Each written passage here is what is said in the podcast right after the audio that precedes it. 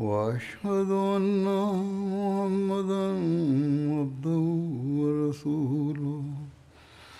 أما بعد فأعوذ بالله من الشيطان الرجيم. بسم الله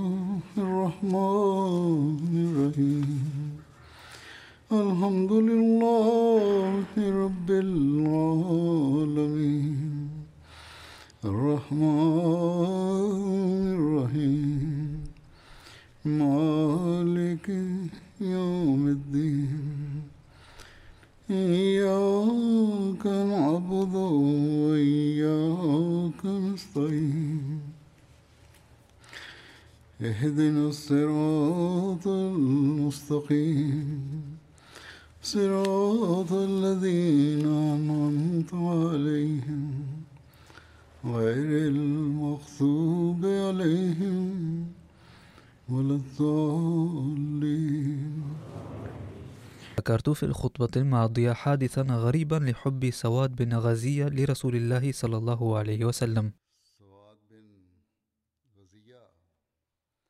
وبعض التفصيل عنه كالتالي وعاد سواد بن غزية في هذه المعركة منتصرا وأسرى أحد المشاركين وهو خالد بن هشام. وعينه النبي صلى الله عليه وسلم فيما بعد مشرفا على جمع الأموال في معركة خيبر. ويرى البعض أن الحادث أعله منسوب إلى سواد بن عمرو إلى جانب حضرة سواد بن غزية. ولكن يبدو أن ذلك حادث آخر لأن في كتب التاريخ والسيرة غالبا ما نسب هذا الحدث إلى سواد بن غزية.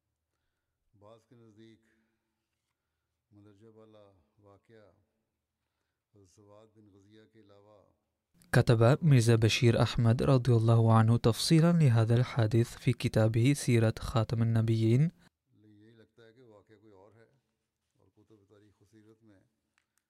وهو أنه كان سبعة عشر من رمضان من العام الثاني للهجرة ويوم الجمعة الموافق الرابع عشر مارس سنة 923 الميلادي.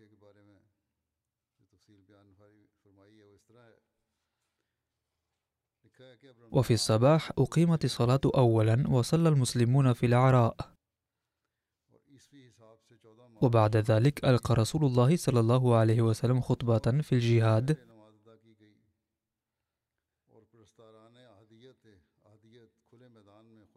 وعندما طلعت الشمس بدأ النبي صلى الله عليه وسلم في تسوية صفوف المسلمين بإشارة سهم.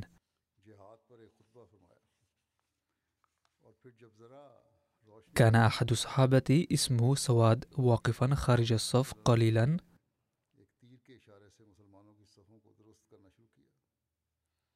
فطلب منه النبي صلى الله عليه وسلم أن يتراجع مشيرا بالسهم. ولكن بالمصادفة أصاب خشب السهم بصدره. فقال بجسارة يا رسول الله. قد بعثك الله بالحق والعدل. ولكنك رميتني بسهم بغير حق. والله لا أنتقب منك. وكان صحابة مستغربين ما حدث بسواد. ولكن النبي صلى الله عليه وسلم قال بغاية من اللطف يا سواد يمكنك أن تضربني بسهم. ورفع الثوب عن صدره فتقدم سواد إلى الأمام وقبله. فابتسم رسول الله صلى الله عليه وسلم وسأل ما هذا يا سواد؟ فقال بصوت رقيق يا رسول الله إن العدو أمامنا ولا ندري هل ننجو من هنا أم لا.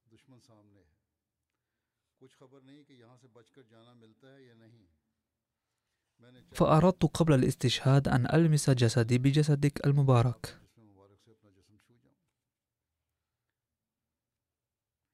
وذكر المصلح الموعود رضي الله عنه واقعة مماثلة قرب وفاة رسول الله صلى الله عليه وسلم. ليس في غزوة بدر بل عند وفاته. وقال فلما اقترب وقت وفاة الرسول صلى الله عليه وسلم جمع أصحابه وقال انظروا أنا أيضا بشر مثلكم ويمكن أن أكون أخطأت في حق أحدكم يوما.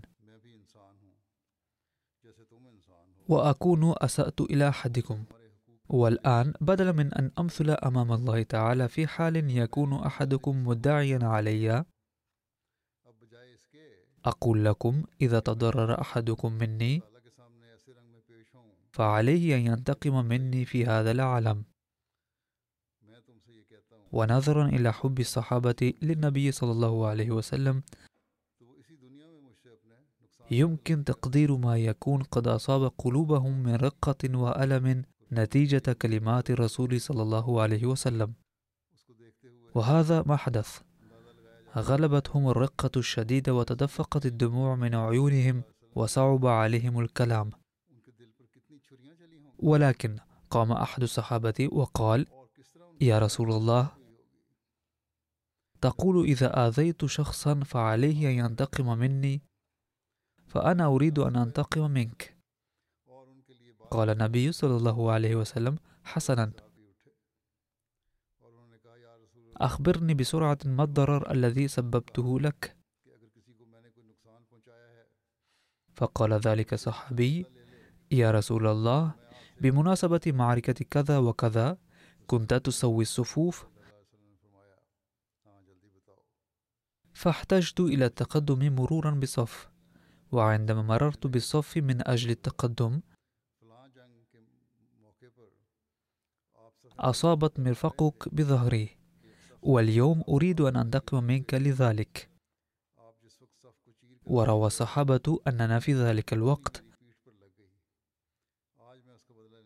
أخرجنا سيوفنا من غمدها غضبا وبدأ الدم ينزف من أعيننا. لو لم يكن النبي صلى الله عليه وسلم بيننا لكنا مزقنا هذا الشخص إربا.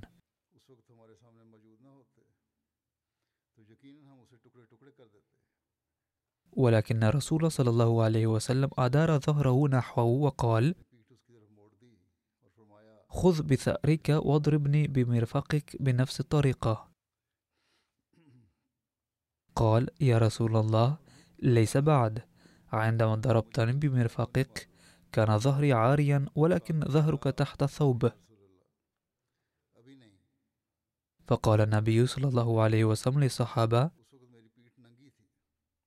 ارفعوا الثوب عن ظهري لينتقم مني.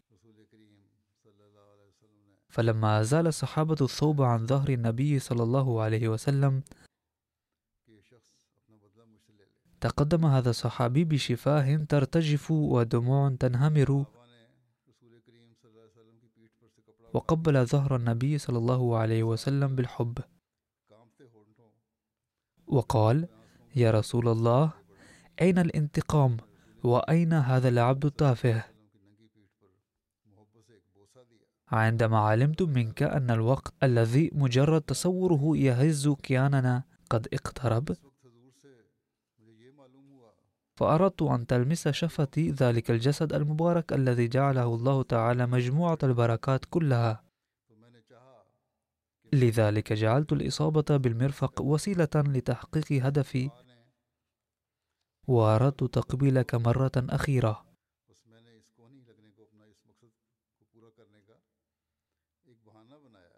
قال يا رسول الله ما قيمة هذه الإصابة بالمرفق?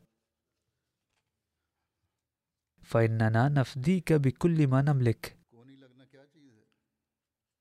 إن نفسي اخترعت هذا العذر لتقبيلك.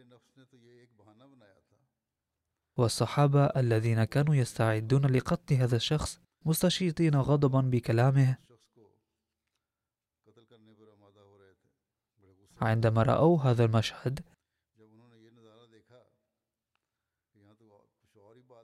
وعلموا أنه كان يكن في قلبه شيئا آخر قالوا غضب كل منا على نفسه. لماذا لم نحصل على الفرصة لتقبيل حبيبنا؟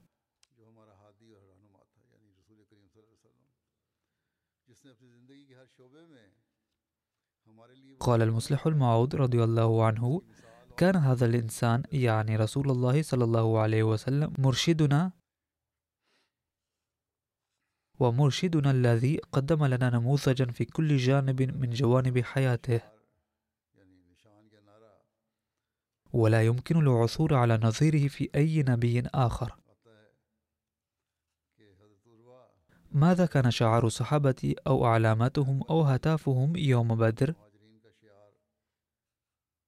ورد عن عروة بن زبير رضي الله عنه قال كان شعار المهاجرين يومئذ يا بني عبد الرحمن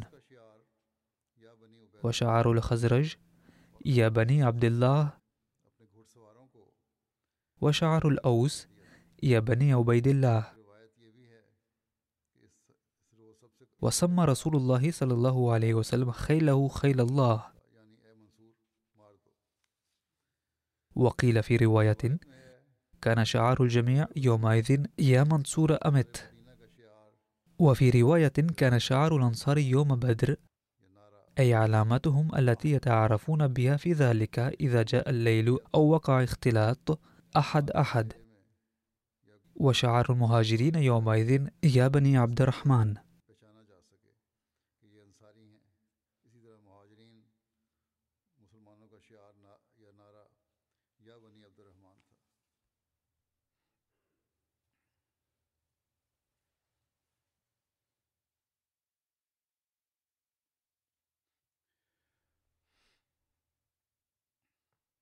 تعليمات النبي صلى الله عليه وسلم عن الحرب ورد تفصيلها كالتالي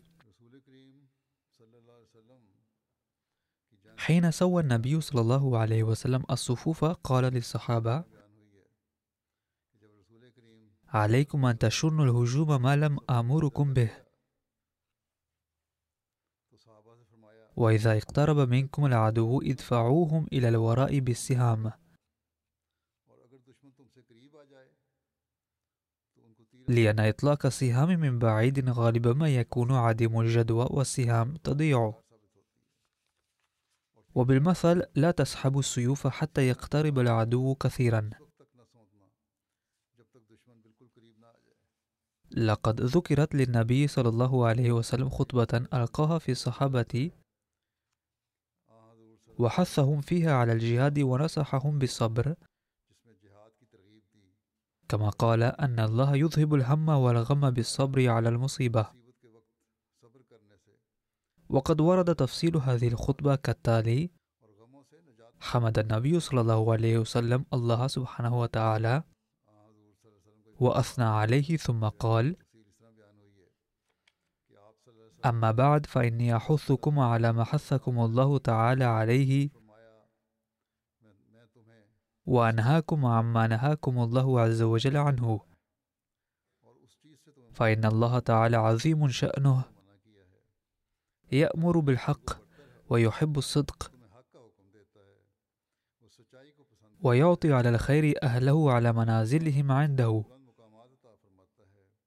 به يذكرون وبه يتفاضلون وإنكم قد أصبحتم بمنزل من منازل الحق. لا يقبل الله تعالى فيه من أحد إلا ما ابتغى به وجهه.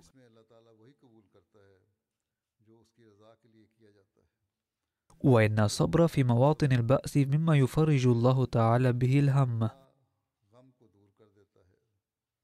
وينجي به من الغم. وتدركون به النجاة في الآخرة أي بالصبر. فيكم نبي الله يحذركم ويأمركم.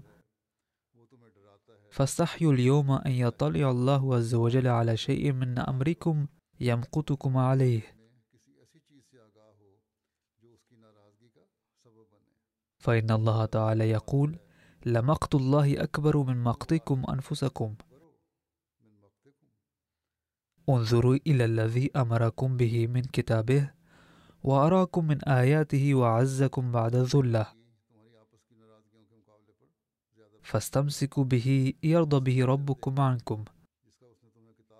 وأبلوا ربكم في هذه المواطن أمرا. تستوجب الذي وعدكم به من رحمته ومغفرته. فإن وعده حق وقوله صدق وعقابه شديد. وإنما أنا وأنتم بالله الحي القيوم. إليه ألجأنا ظهورنا وبه اعتصمنا. وعليه توكلنا وإليه المصير. يغفر الله لنا وللمسلمين. كان النبي صلى الله عليه وسلم قد نهى عن قتل بعض الناس فعن ذلك يقول سيدنا ابن عباس إن النبي صلى الله عليه وسلم قال لأصحابه يومئذ إني قد عرفت أن رجالا من بني هاشم وغيرهم قد أخرجوا كرها. لا حاجة لهم بقتالنا. فمن لقي منكم أحدا من بني هاشم فلا يقتله ومن لقي أبا البختري فلا يقتله. ومن لقي العباس بن عبد المطلب عم رسول الله صلى الله عليه وسلم فلا يقتله فإنه إنما أخرج مستكرها. قال ابن عباس رضي الله عنه فقال أبو حذيفة أنقتل آباءنا وأبناءنا وإخوتنا وعشيرتنا ونترك العباس؟ والله لئن لقيته لألحمنه السيف. قال فبلغت رسول الله صلى الله عليه وسلم. فقال لعمر بن الخطاب يا أبا حفص. قال عمر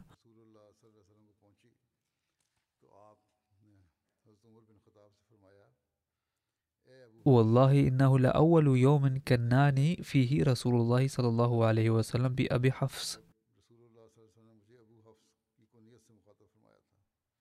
أيضرب وجه أم رسول الله صلى الله عليه وسلم بالصيف؟ فقال عمر يا رسول الله دعني فلأضرب عنقه بالصيف. فوالله لقد نافق.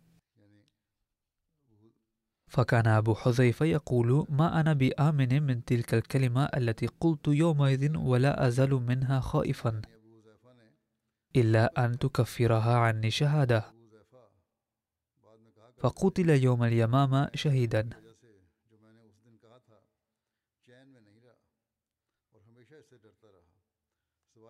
يقول سيدنا مرزا بشير أحمد رضي الله عنه إن النبي صلى الله عليه وسلم قد قال موجها الخطاب إلى الصحابة إن في جيش الكفار أناسا لم يحضروا المعركة عن طيب خاطرهم. بل قد انضموا إلى الجيش بضغط من سادة قريش. فهم لا يعادوننا شخصيا. وكذلك تجدون في الجيش أناسا قد عملونا بمكة بإحسان يوم كنا في مصيبة. ومن واجبنا أن نرد جميلهم. فإذا غلب مسلم أحدا من هذه الفئة فلا يؤذيه. ثم ذكر حضرته صلى الله عليه وسلم من القسم الأول سيدنا عباس بن عبد المطلب بوجه خاص. ومن القسم الثاني أبا البختري ونهى عن قتلهما لأن هؤلاء كانوا يسعون ليفرجوا عن كروب المسلمين لذا قد نهى عن قتلهم. ولكن الأوضاع أخذت منحى خطيرا. لم يسلم فيها أبو البختري من القتل إلا أمه كان قد اطلع منها قبل أن يلفظ أنفاسه الأخيرة على أن رسول الله صلى الله عليه وسلم كان قد نهى عن قتله. لقد ورد في التاريخ أن النبي صلى الله عليه وسلم دخل العريش بعده وانشغل في الدعاء. وكان معه سيدنا أبو بكر وكانت جماعة من الأنصار تحرسه بقيادة سيدنا سعد بن معاذ. عن ابن عباس رضي الله عنهما قال قال النبي صلى الله عليه وسلم وهو في قبة وسلم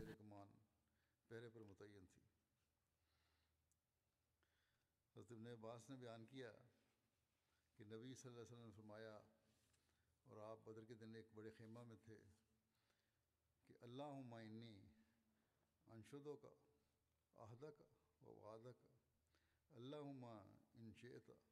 اللهم إني أنشدك عهدك ووعدك. اللهم إن شئت أن تهلك المسلمين اليوم.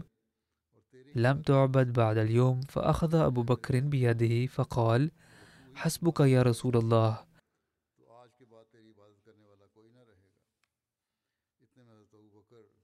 فقد ألححت على ربك وهو صلى الله عليه وسلم في الدرع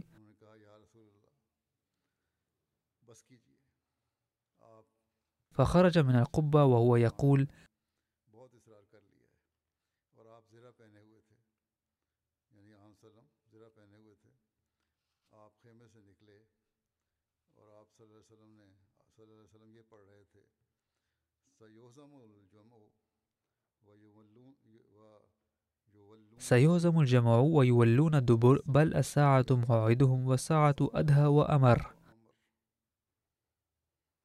ان قریب وحدثني عمر بن الخطاب قال لما كان يوم بدر نظر رسول الله صلى الله عليه وسلم إلى المشركين وهم ألف وأصحابه ثلاثمائة وتسعة عشر رجلا. فاستقبل النبي صلى الله عليه وسلم القبلة ثم مد يديه فجعل يهتف بربه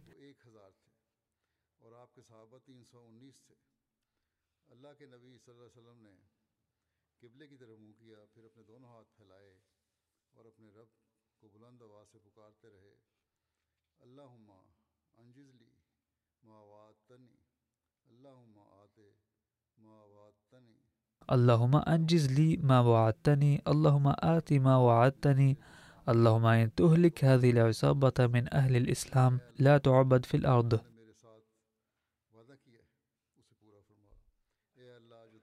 فما زال يهتف بربه مادا يديه مستقبل القبلة حتى سقط رداؤه عن منكبيه. فأتاه أبو بكر فأخذ رداءه فألقاه على منكبيه. ثم التزمه من ورائه وقال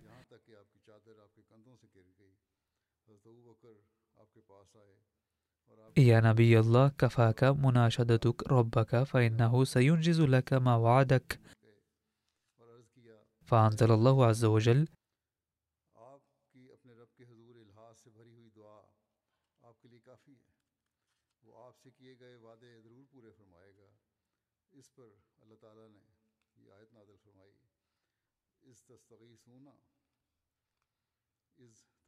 إذ تستغيثون ربك فاستجاب لكم أني ممدكم بألف من الملائكة مردفين. فأمده الله بالملائكة. هذه رواية وردت في صحيح المسلم.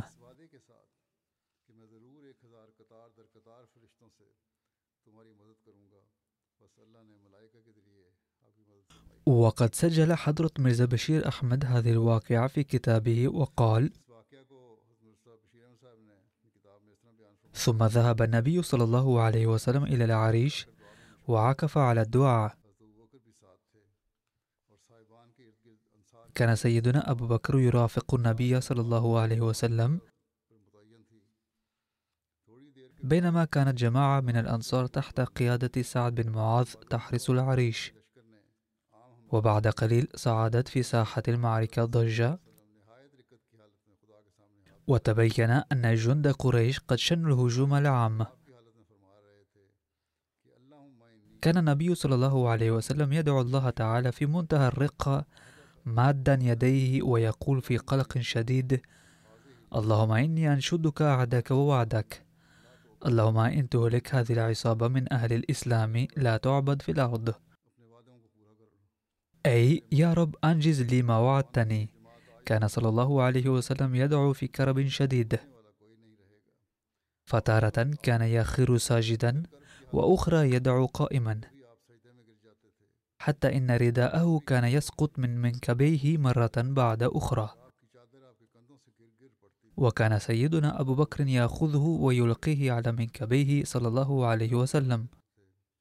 وقال علي رضي الله عنه في أثناء القتال كلما كنت أفكر في النبي صلى الله عليه وسلم.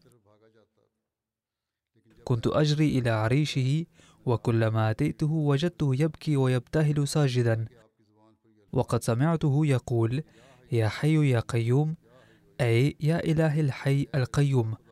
وكان أبو بكر الصديق رضي الله عنه حين يراه في هذه الحالة كان يصاب بالقلق. وكان يقول عفويا يا رسول الله فداك أبي وأمي لا تحزن فإن الله سوف ينجز لك وعده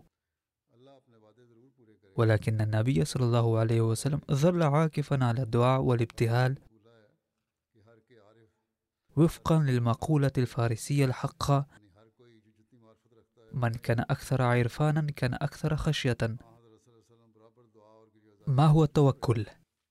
يبين حضرة المصلح الموعود رضي الله عنه هذا الأمر ويقول قام النبي صلى الله عليه وسلم يوم بدر بتنظيم جيش الصحابة أولا وأخبرهم بأماكنهم للقتال وأعطاهم تعليماته عن الحرب ثم بعد ذلك جلس في عريش قد عد له يدعو الله تعالى. لم يترك النبي صلى الله عليه وسلم صحابته في المدينة ولم يأتي إلى بدر وحده ليدعو الله تعالى بل أخذ صحابته أولا إلى موقع القتال ثم قام بتنظيمه وآتاهم التعليمات ثم دخل العريش المعد له ليدعو الله تعالى ويبتهل إليه. هذا هو التوكل الذي يجب أن نعمل به. أي يجب على المرء أن يتخذ جميع الأسباب التي يستطيع أن يتخذها. ويسعى كل ما بوسعه ثم يعكف على الدعاء فهذا ما يسمى التوكل. وقال سيدنا المسيح الموعود عليه السلام كان النبي صلى الله عليه وسلم قد وعد في القرآن الكريم مرارا بالغلبة على الكافرين. ولكن لما بدأ القتال في وقعة بدر التي كانت أول قتال في الإسلام بدأ النبي صلى الله عليه وسلم في البكاء والدعاء أمام الله تعالى حتى خرجت من فمه الكلمات التالية اللهم إن أهلكت هذه العصابة فلن تعبد في الأرض أبدا. أي إلهي إن أهلكت هذه الجماعة التي عددها 313 فقط فلن يعبدك أحد إلى يوم القيامة. ولما سمع أبو بكر رضي الله عنه هذه الكلمات من فم النبي صلى الله عليه وسلم قال يا رسول الله لا تقلق لهذه الدرجة فإن الله تعالى قد وعدك وعدا مؤكدا بالنصر والفتح. فقال النبي صلى الله عليه وسلم هذا حق ولكني أنظر إلى غنى الله تعالى أي ليس حقا واجبا على الله تعالى أن ينجز وعده في كل حال. إنه تعالى غني عن العالمين لذا يجب علينا أن نخافه في كل موطن ونكون قلقين كل حين. أخذ النبي صلى الله عليه وسلم نعاس وهو في العريش فانتبه منه فجاة وقال أبشر يا أبا بكر. فإن نصر ربك قد أتى. فها هو جبريل قادم آخذا بلجام حصانه وعلى قدميه أثر الغبار. هذه رواية وردت في سيرة ابن هشام. وهناك رواية أخرى أن النبي صلى الله عليه وسلم قال بشرى لك يا أبا بكر. فهذا جبريل لابسا عمامة صفراء واخذا بلجام فرسه ما بين السماء والأرض. فإنه لما نزل على الأرض غاب عني بعض الوقت ثم ظهر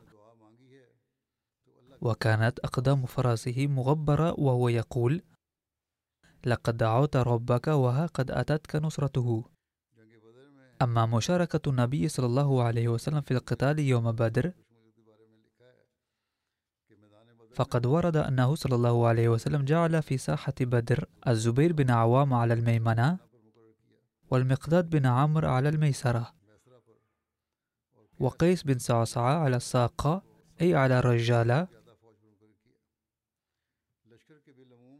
وكان النبي صلى الله عليه وسلم يقوم بالقيادة العمومية وهو في مقدمة الجيش.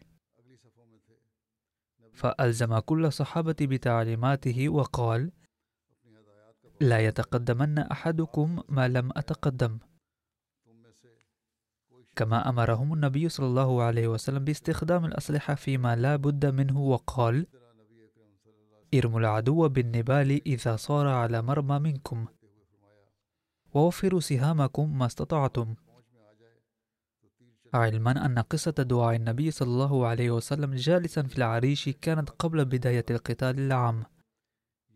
أقول ذلك لأن القصة وردت بما يوحي وكأن النبي صلى الله عليه وسلم لم يشارك في القتال. كلا بل شارك فيه. أما هذا الدعاء الذي بسببه أرسل الله مدد الملائكة فكان قبل القتال العام. على كل حال قد روى سيدنا علي رضي الله عنه عن المشاركة الفعلية من النبي صلى الله عليه وسلم في معركة بدر وقال كنا نلوذ بالنبي صلى الله عليه وسلم يوم بدر وكان أقرب ما يكون من العدو. وكان أشد المجاهدين قتالا يومئذ. لقد ورد عن نزول قريش ميدان الحرب والمجادلة والخلافات بينهم. لما اطمأن القوم بعثوا عمير بن وهب الجمحي فقالوا احرز لنا أصحاب محمد قال فاستجال بفرسه حول العسكر ثم رجع إليهم فقال ثلاثمائة رجل يزيدون قليلا أو ينقصون. ولكن أمهلوني حتى أنظر للقوم كمين أو مدد. قال فضرب في الوادي حتى أبعد فلم ير شيئا. فرجع إليهم فقال ما وجدت شيئا ولكني قد رأيت يا معشر قريش البلايا تحمل المنايا.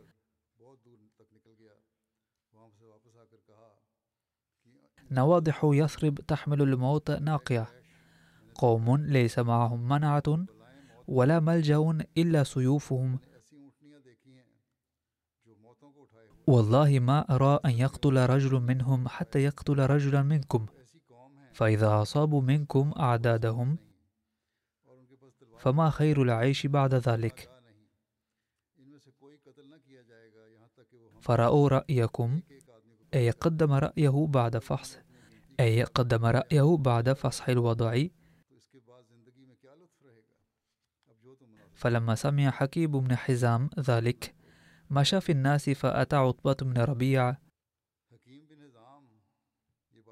فقال يا أبا الوليد إنك كبير قريش وسيده والمطاع فيها. ترجع بالناس وادفع دية عمرو بن حضرمي. قال قد فعلت. فأتي ابن الحنظلية. أي أبا جهل لأن اسم والد أبي جهل كان حنظلة.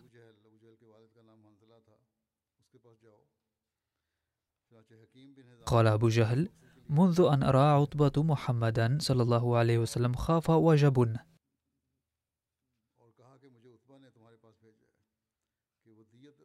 كلا والله لن نرجع حتى يحكم الله بيننا وبين محمد.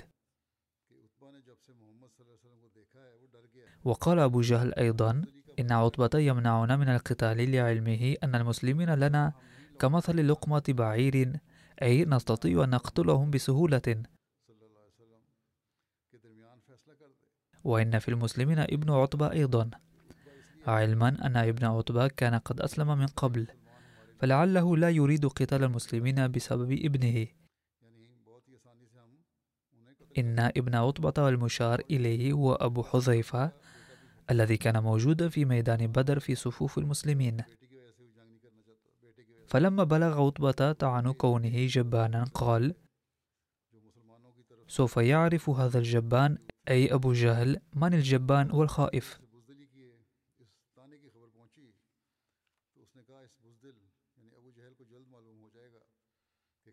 لقد بين مرزا بشير أحمد رضي الله عنه تفصيل هذا الحادث وقال كان الجيش عندئذ في حالة المواجهة تماما علما أن الجيوش كانت تحشد للحرب سلفا. كان جيش الكفار قويا لذا كان النبي صلى الله عليه وسلم في حالة الدعاء. فلما واجه الجيشان وكان القتال على وشك النشوب وكان النبي صلى الله عليه وسلم أيضا موجودا في ساحة المعركة. كان الجيشان في حالة المواجهة تماما. ولكن من غرائب قدر الله تعالى أن وضع صفوف الجيوش يوحي بأن جيش المسلمين بدا للقريش أكثر بل ضعف عدده الحقيقي. مما أدى إلى انتشار الذعر في صفوف قريش.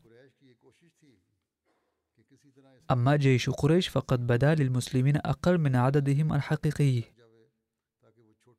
الأمر الذي بث فيهم روح الحماس أكثر. كان قريش يسعون الجاهدين ليعلموا عدد الجيش الإسلامي الحقيقي ليتداركوا القلوب المذعورة. لذا بعثوا عمر بن وهب فجال بفرسه حول جيش المسلمين فيعلم عددهم الحقيقي.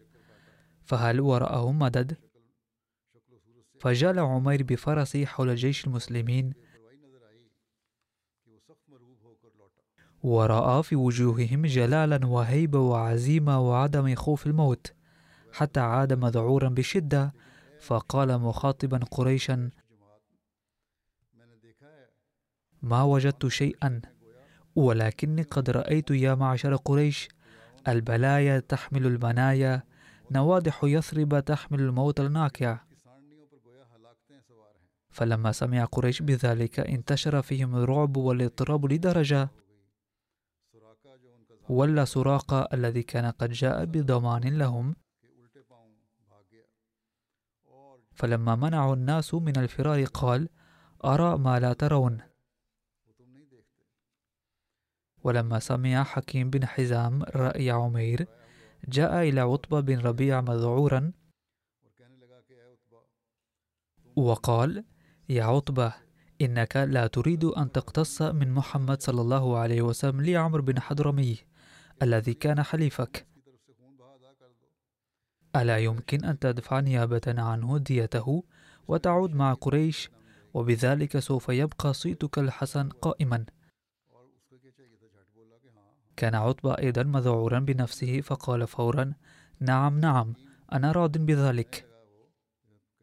ثم قال انظروا إلى حكيم بن حزام إن المسلمين ونحن أقارب على أي حال. هل يستحسن أن يرفع أخ سيفا على أخيه والابن على أبيه؟ اذهبوا إلى أبي الحكم أي أبي جهل وقدموا له هذا الاقتراح. ومن ناحية ثانية ركب عتبة بعيرا وبدأ ينصح الناس من عنده أن القتال ليس جيدا. وعلينا أن نرجع ونترك محمدا وشأنه. فليسوي حسابه مع القبائل الأخرى فسنتركب النتيجة ونرى رأينا. ثم يعلم أيضا أن قتال المسلمين ليس بأمر هين لأني أراهم يتحرون الموت. وإن وصفتموني جبانا مع أنني لست جبانا. وقد قال رسول الله صلى الله عليه وسلم وقد رأى عتبة بن ربيع في القوم على جمل له أحمر. إن يكن في أحد من القوم خير فعند صاحب الجمل الأحمر. إن يطيعوه يرشدوه. ولكن لما جاء حكيب بن حزام إلى أبي جهل وقدم عليه الاقتراح لم يكن لفرعون الأمة أبي جهل فقال من فوره تهكما الآن بدا عتبة يرى الأقارب أمامه. ثم بعث إلى عامر بن حضرمي فقال هذا حليفك يريد أن يرجع بالناس وقد رأيت ثأرك بعينك فقم فانشد خفرتك ومقتل أخيك. فقام عامر بن حضرمي فاكتشف ثم صرخ وعمراه وعمراه. أي ليس هناك أحد ليقتص لأخيه فهذا الصوت قد أشعل في صدور جيش قريش جذوات العداوة فحميت الحرب ونشبت الحرب الشديدة وسيأتي بقية التفاصيل لاحقا بإذن الله تعالى.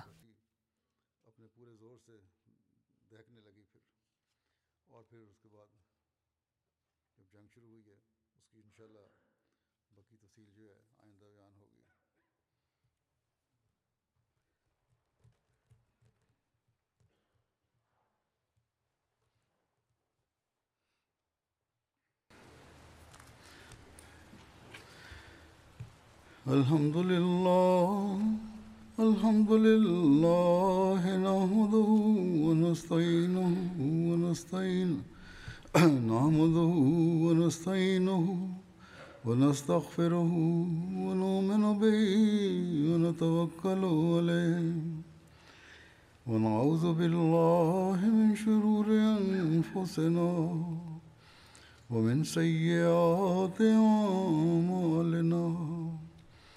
من يهده الله فلا مضل له. ومن يضلل فلا هادي له. ونشهد أن لا إله إلا الله. ونشهد أن محمدا عبده ورسوله. عباد الله رحمكم الله. إن الله يأمر بالعدل واللسان وإيتاء ذي القربى وينهى عن الفحشاء والمنكر والبغي يعظكم لعلكم تذكرون اذكروا الله يذكركم وادعوه يستجب لكم ولذكر الله أكبر.